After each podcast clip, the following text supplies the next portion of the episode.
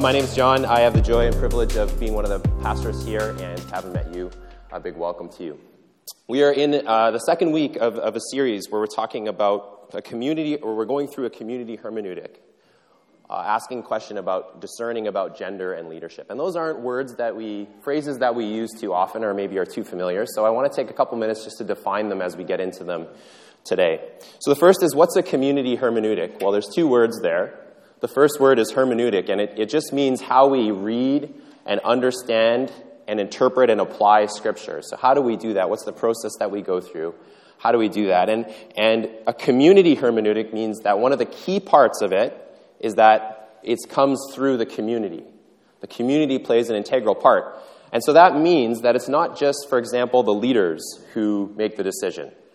We are part of the community, so we're part of the process, but it's not like we just decide how to, how to do church and then we just tell you. But we want to involve the larger community.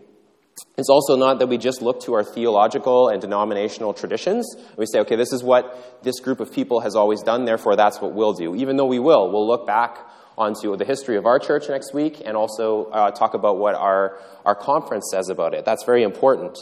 Um, but that actually the community of people are key, that we are key to understanding and applying Scripture here in this context. And the community kind of has three different parts that we want to talk about, or three different things that, that um, uh, modify that, that term.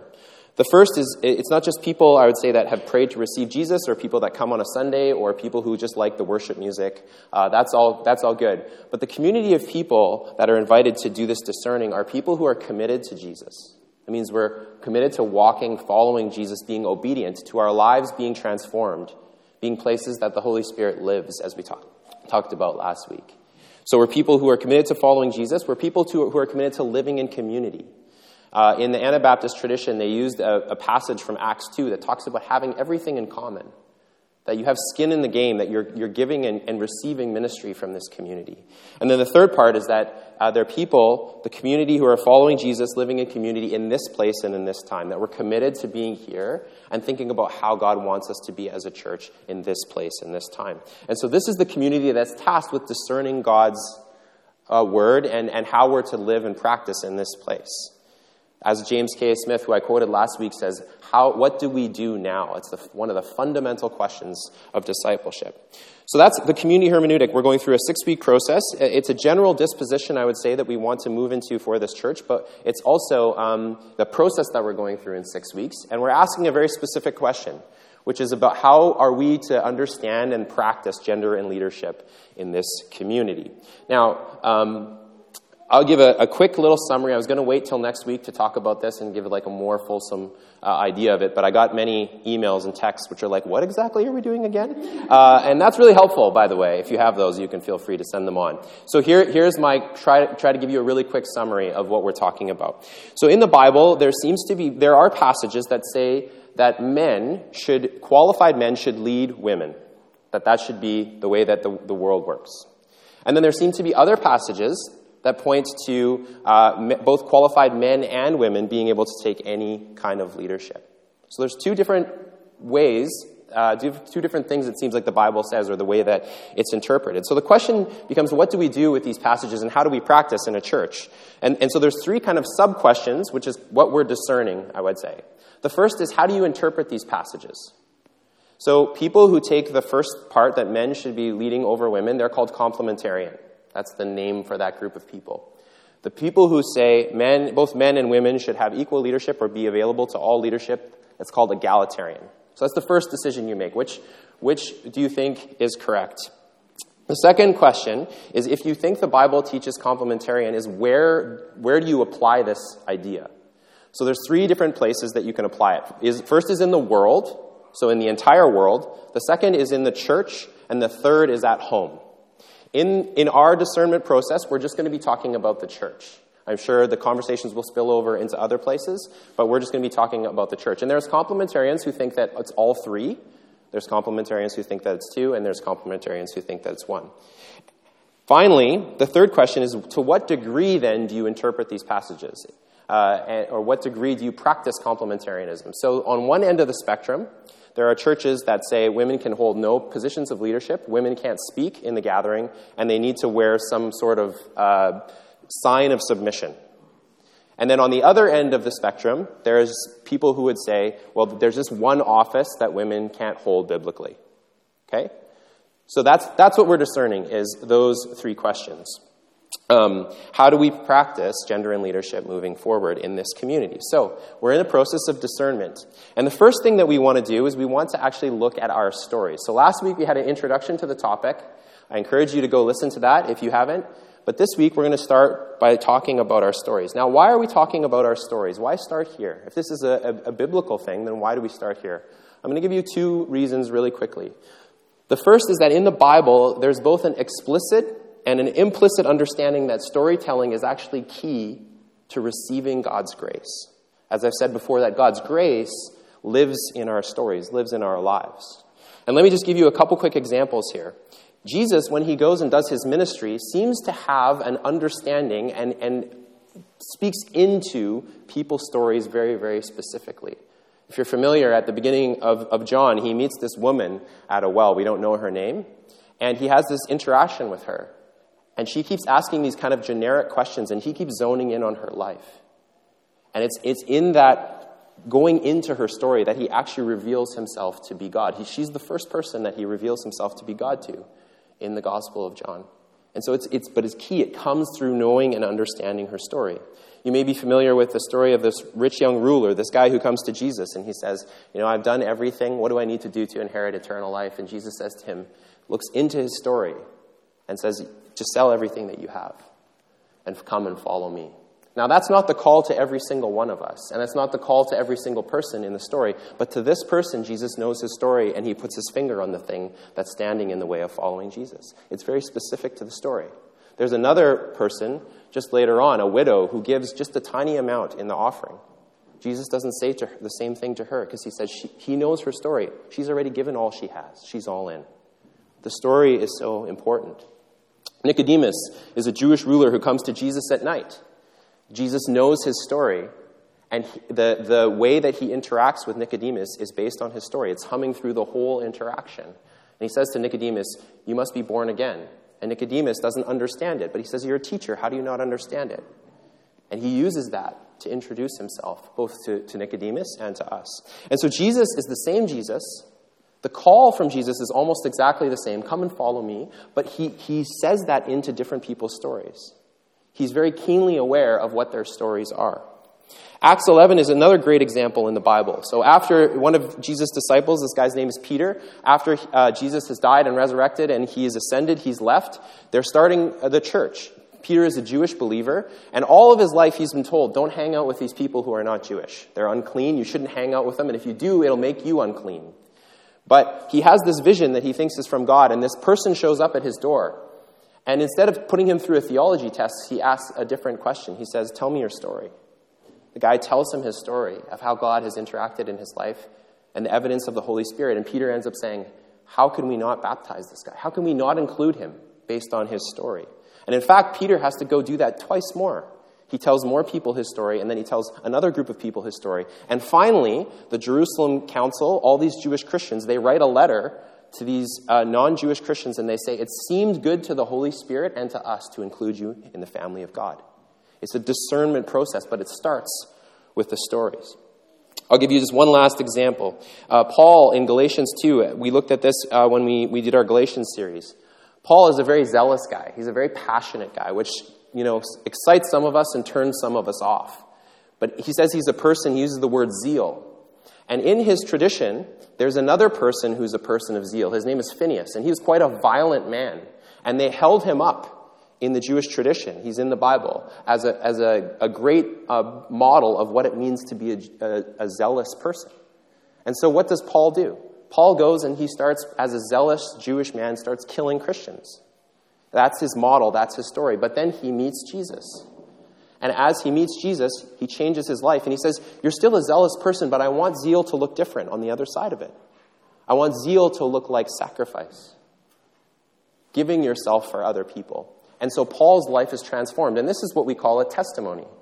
which are often so powerful. And, and um, thanks, Peggy, for giving us the, the testimony of Kai. These beautiful stories of how Jesus interacts with a life. And then Paul does that when he goes to other churches. Paul writes most of the New Testament, but it's like, I don't know if you've ever thought about this, but why didn't he just send like one, you know, mass text? Just be like, hey, Jesus is Lord, get your crap together, you know, heart emoji Paul, or whatever he would send. I don't know. And you could say because they didn't have texts. I get it. But the point is just to say it's because he's taking those locations very seriously. Same Jesus, same message, but he's taking their stories seriously. And so it's actually implicit throughout the whole Bible that the story is really important. Our stories are important. The second thing I'll just I'll read is that our story, or I'll say, is that our sharing our stories puts us in a position, actually, for the Spirit to speak more clearly through Scripture. So if we if we take our stories seriously, it puts us in a position to to hear God more clearly. Uh, my friend Doug, who works for the MBs and has run community hermeneutics all throughout uh, the world, is what he writes. He says, How we approach the Bible, which is hermeneutics, begins with a humble recognition that we come to Scripture from who we are. We always read the Bible from within a particular vantage point or context, either as individuals or as a community, which has always been shaped by our culture, our history, our traditions, our experiences, and current situation. Acknowledging the interpretive lens created by these factors offers an awareness that enables us to reflect critically on how our assumptions, our questions, and expectations shape our reading of the Bible. On one hand, this awareness provides the capacity to recognize our susceptibility to powerful cultural values and attitudes, which may distort or domesticate the biblical message. On the other hand, our awareness opens the possibility for the Spirit's transformation not only of our cultural lens, but also of our own sinful self centeredness that may subtly weaken our ability to hear God's word. If we take our stories seriously, it can actually open the door for God to speak more clearly. So, what are our stories? Well, let me just start with a very simple question. And um, we're going to be taking some time to pause and just for you to reflect. You can write things down. I know I made fun of people uh, who brought uh, notebooks last week, and then I asked, and some of them didn't bring notebooks this week. They're like, you, you made fun of me last week. Why would I bring my notebook? But there's going to be a time to take some notes if you want, just to reflect, or you can open up your phone and uh, write some stuff down on there if you want. But there's some paper and pens in the back. But here's where we're just going to start. What is your response to this statement? Just your gut level response. There are some leadership roles in the church that qualified women cannot hold. What is your gut level response to that statement? There are some leadership roles in the church that qualified women cannot hold. Now, here's some possible responses. You could say that's a disgusting statement.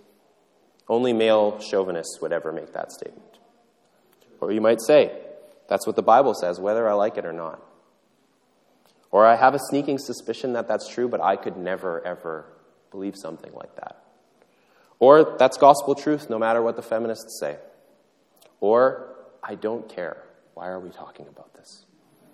What is your response? I'm just going to give you a minute to think through. You, you see this up on the, on the slide. What's just your gut level response? Write it down. Think about it.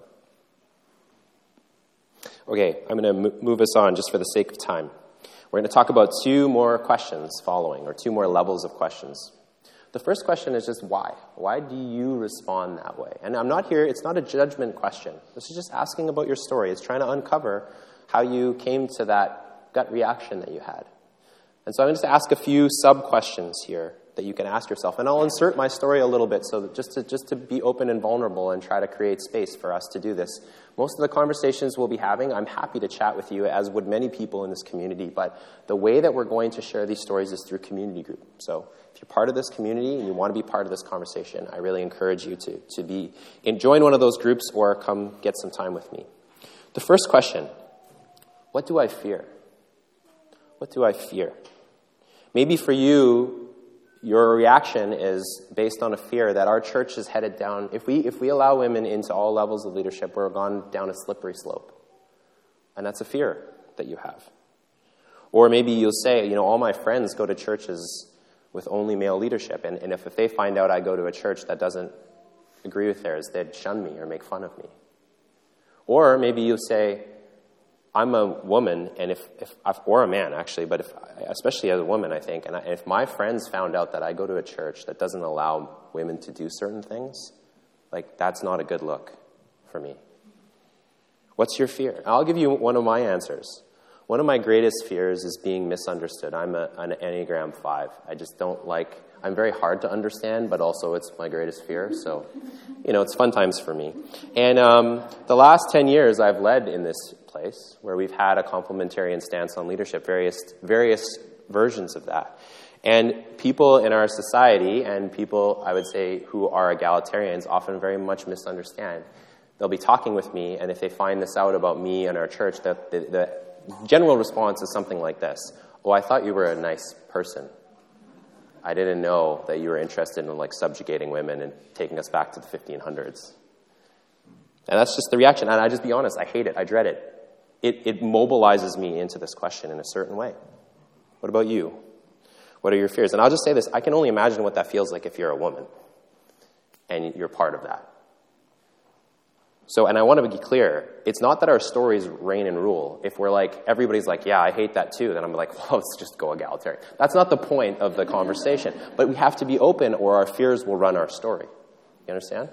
Okay, second, who is the villain in your story?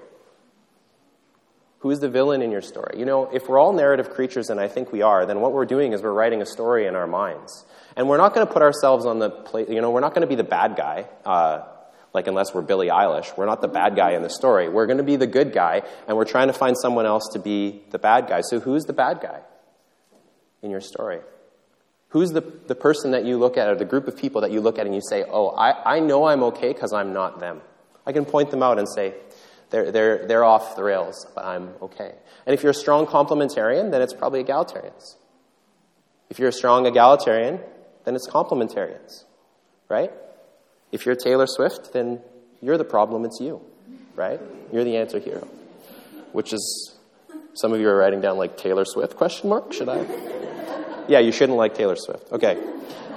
What experiences have I had that caused this response? Number three. Maybe there's personal experiences that you've had that caused your response. Maybe you were a woman who felt the call of leadership and you were not supported.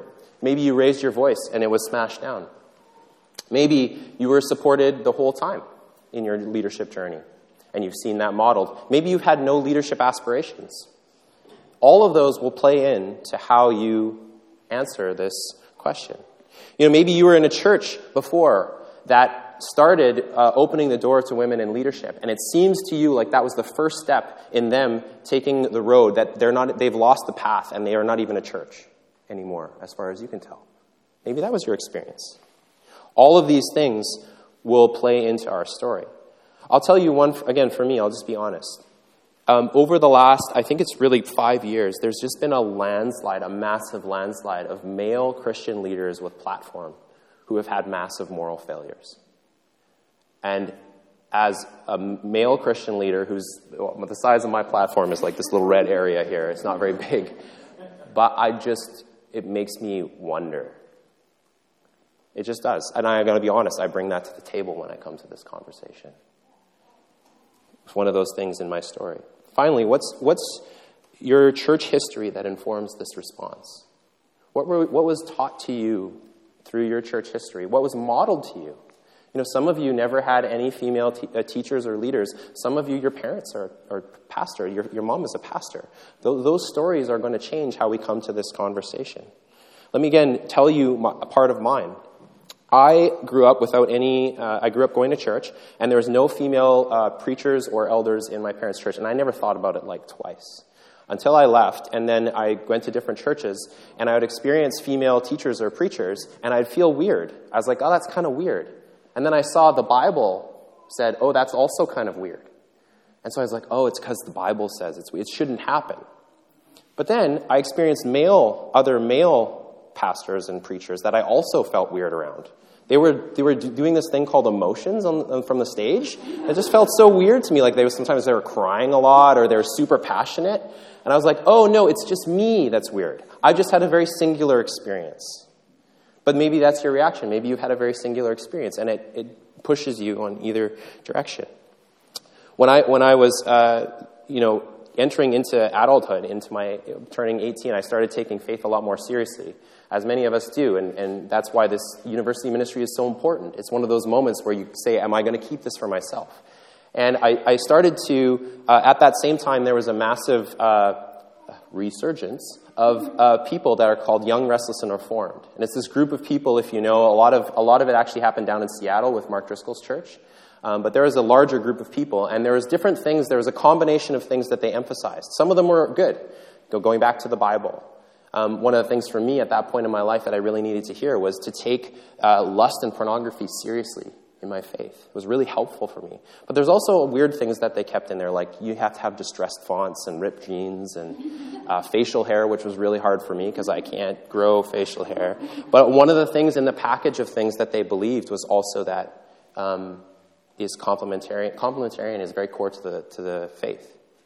And I heard many times, I was mentored by a guy at that time, and, and I heard many times from many different people that if, that if you don't do that, if you, don't, if you allow women to lead, it will lead you down a, a slope to letting go of biblical authority altogether. And furthermore, if you are a man and you're not leading or stepping into leadership, you're abdicating your responsibility as a man. I heard these these messages again and again and again. And I worked in an organization, Power to Change. Corey and Peggy were my first bosses in the organization. Got to work under some wonderful female leaders. It is an egalitarian organization. And got to work with some wonderful women, work under uh, wonderful women, and even help raise women to take leadership. So that's part of my story. It all plays in. What about you? What are some of the stories and some of the um, things that inf- influence you? So I'm just going to give you a minute I want you to just take some stock of those four questions. What influences you on a very personal and individual level for the response that you had? So I'll just give you one or two minutes to do that, and then we'll move on to the last section. All right, just for the sake of time, we'll move on. I hope uh, you're getting some, the juices are flowing a little bit. The third level I want to talk about is why do we respond the way that we do to this question? Like, for example, why is it just such a big deal now? Know, maybe not to you, uh, maybe it feels like something that we've dealt with in the past, but this moment, this, this cultural moment that we live in, cares about this question in ways that other cultures and other moments in history doesn't. So, why? And I want to um, just talk about really quickly. I know that we all come from various cultures and backgrounds, but we live all here in Vancouver. So I'm just going to talk about Vancouver culture, and I'm going to do what I call a hack job on this because this is a massive area of conversation, uh, and I can't summarize it very well. So I'm going to move very quickly, and I would be happy to pass on more resources. But I, I do want you to think about the larger culture that we live in. So I think in this cultural moment, I would say that we have a clash of cultures happening in our world.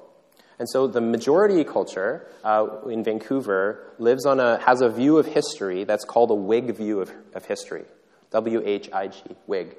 And it's basically an idea that history is a massive story of progress. So, in general, we move from this very dark time, and now we're in this present moment, which is great. They call it the glorious present, and the future could be even better. But just think of like, like this trajectory that we're on into the future. Now, um, this means that we judge the past. When we look back at the past, we look at it like it's a dark time. Things were worse back then, they're better now, and they could get even better. And we judge the past by what's going on today, by what we know now. So we look back at moments, like, for example, the writings of Paul. And we look at him and we think, oh, what a, what a misogynist. What a terrible guy this guy must be, because we look at him as if he existed in the 21st century in Vancouver. We don't understand him in his context. We, it's very hard for us to take him seriously. And we also look back at history and we assume ourselves to be our best selves in, in, with the knowledge that we have now in whatever moment of history we look at. So the classic example is we look back at Nazi Germany and we think if we were there, we would be the good guys. We would be helping to take care of the Jewish people. Uh, there's a comedian, Bill Burr, and uh, he's a little bit raunchy, but he makes a great point of this. He says, um, we all think that if we were to go back to Nazi Germany, we'd be helping, but really what we'd probably be doing is what we're doing now, which is nothing. We'd be doing nothing. And he says, because future generations will look back at us and they'll be like, why didn't you do something about global warming? Like it was such a big problem. And you're like, the Oilers were on a playoff run. and I, my kitchen needed remodeling. And he's like, we'll probably, but do nothing. but we, we imagine our best selves back into history. So it's a story of progress. Now, this shapes our view of gender relations. Most notably for this topic is feminist, the feminist movement, which I have to say was largely started by Christian women, and most historians would say actually could have only started in a context that had Christian values or Christian soil. Now, the feminist movement is super complex and murky, um, partly because it's a decentralized movement. Any kind of movement is just going to be like that. But at its best, I would say, um, from my reading, anyways, I'll just talk about three things that it's about. One is that it's against the patriarchy, against this idea that men should be above women. It's reacting towards that or against that. And at its best, I think it's for equality between men and women. And right now, in our cultural moment, that means female empowerment. So those three things would be my reading of it, and your reading might be slightly different. But, and I'm not trying to say that this is good or bad, I'm just trying to say it is, and that it fits into a larger story, a Whig version of history. The story of progress that we're making. Okay? Now, if you, if you see this story and this vision of history as not only obvious, but also that it should be like this, and I'm not saying it should or shouldn't. I'm just saying if that's how you see it, that it's a moral thing that this should be happening, then it means that you've been pulled into the current of this way of thinking about history. And I'm not saying that's right or wrong. I'm just saying that is. It's good to notice about ourselves because there's a counter movement that's happening at the same time. And this is a different view of history. It's a conservative view of history, which, which says actually things were better in the past. They're kind of going down, and we need to go and reclaim something from history in order to make this moment better. And the current, the, that counter movement comes from two places, very generally, okay? One would be older generations, older people. Because what happens is you live a long time and then you look back at your life and you're like, oh, actually, my childhood was pretty good. Like, it wasn't a dark time. I liked that time. And my mom stayed at home, my dad worked, the church was run by men, and it was not a problem. In fact, it was pretty great. And so you, you counter movement, and older generations will see that because they are not sharing that same idea or story of progress. The second group, and this is also very, this is probably more key for us, the groups that are, are prone to thinking of counter or, or conservative views of history are groups that have lost power. Lost power or status. And specifically for us, I want to reference two groups today. The first is Christians. And so you can see from this graph, again, hack job here, but uh, here's how it looks. If, it's very complex. Uh, so if you imagine the blue, purplish, I tried to use like no, uh, you know, obvious colors. I wasn't like, the feminist movement is the pink line. Um, so the bluish purplish line, just indiscriminately beautiful, okay, uh, is, is going up. If you see that, like the, the, the feminist movement is taking off, there are other groups that are going down. And Christians are one of those groups. In Canada, in the last 20 years, we've lost 20% of people who would say they're Christians. So every year in Canada, it's about 1%. So what you do is you look and, and you feel this experience of, of losing ground, and you look and you see who's gaining ground. And you think, oh, there's the problem, right? And so this, this is happening within Christian culture. There's a golden age back then when we were in power, and now the liberal agenda or the feminist agenda has caused us to go down and lose power. And so it's the problem. And so we go back to whatever time that we think of, and we try to recapture what was true in that period when we had power and status. And the same is true, the second group, and this is like there's a Venn diagram here, but it's also men. That we as women have gained power, may feel that we've lost power. And um, regardless of how good or important you think the feminist movement has been, or is, or necessary it is, as one feminist writer put it, you have to see that it has had some harmful effects. And one of those effects is that men, some men, feel deeply shamed just about being a man. Now, whether that's just perceived shame or actual shame doesn't really matter. But there's a, a sense of being shamed. And so there's people who feel like, oh, I'm a man. I, I love the women in my life. You know, I work hard. I pay my taxes. I go to church. And I feel a deep sense of shame just for being a man. And shame is a deeply disempowering experience. It's a vulnerable experience. And so it's easier to choose a different emotion, which is empowering, like anger. and look back at history and say, oh, but there is a time when men weren't shamed. That seems like a better time to me. I would like to be bring that time back. Now, a lot more could be said, and I've gone over this super fast, but the point is that these stories shape us.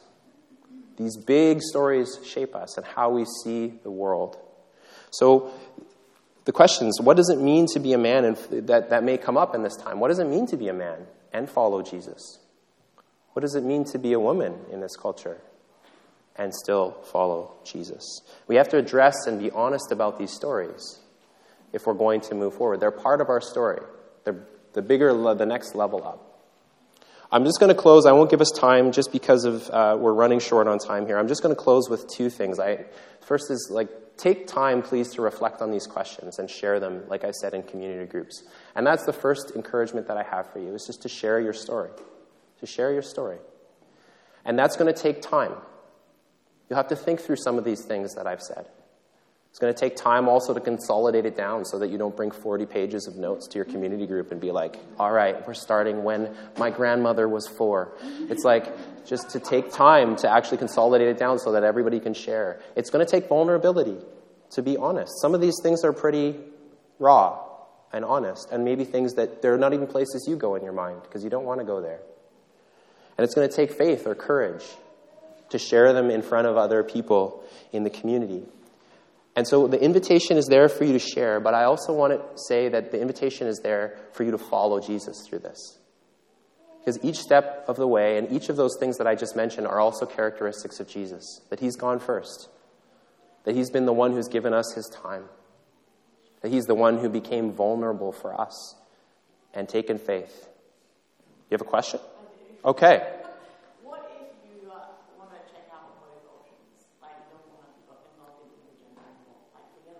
Oh, yeah, there's, there's loads of gray in here. That's true.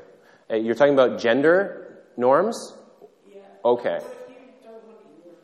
Either of those groups. Yeah, that's, that's good. And we're going to discuss those in the next few weeks.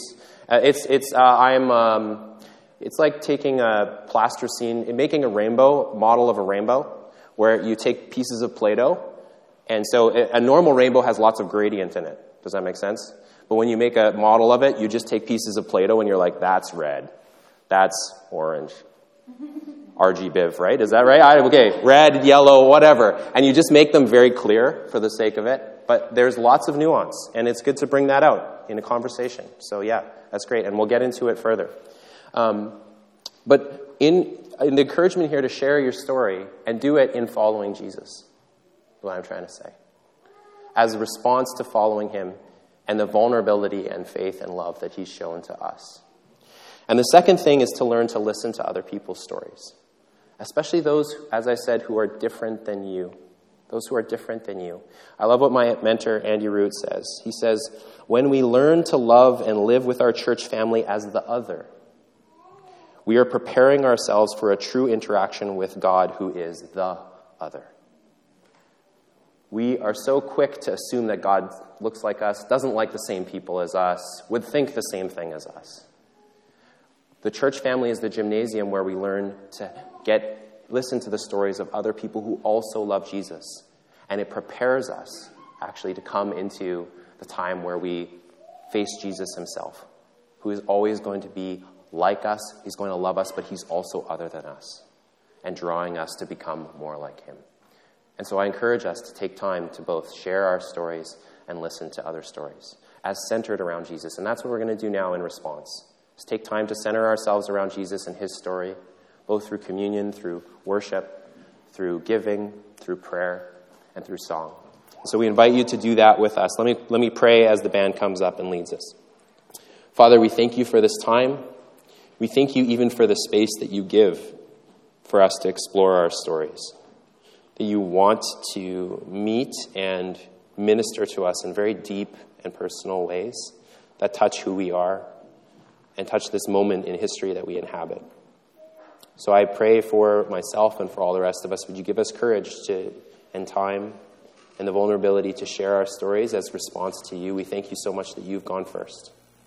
And we pray that we would follow you and your example. And we ask, uh, as we listen to stories too, may you, may you help us to, to listen well and listen in honoring you and in preparation to meet you, to know you better.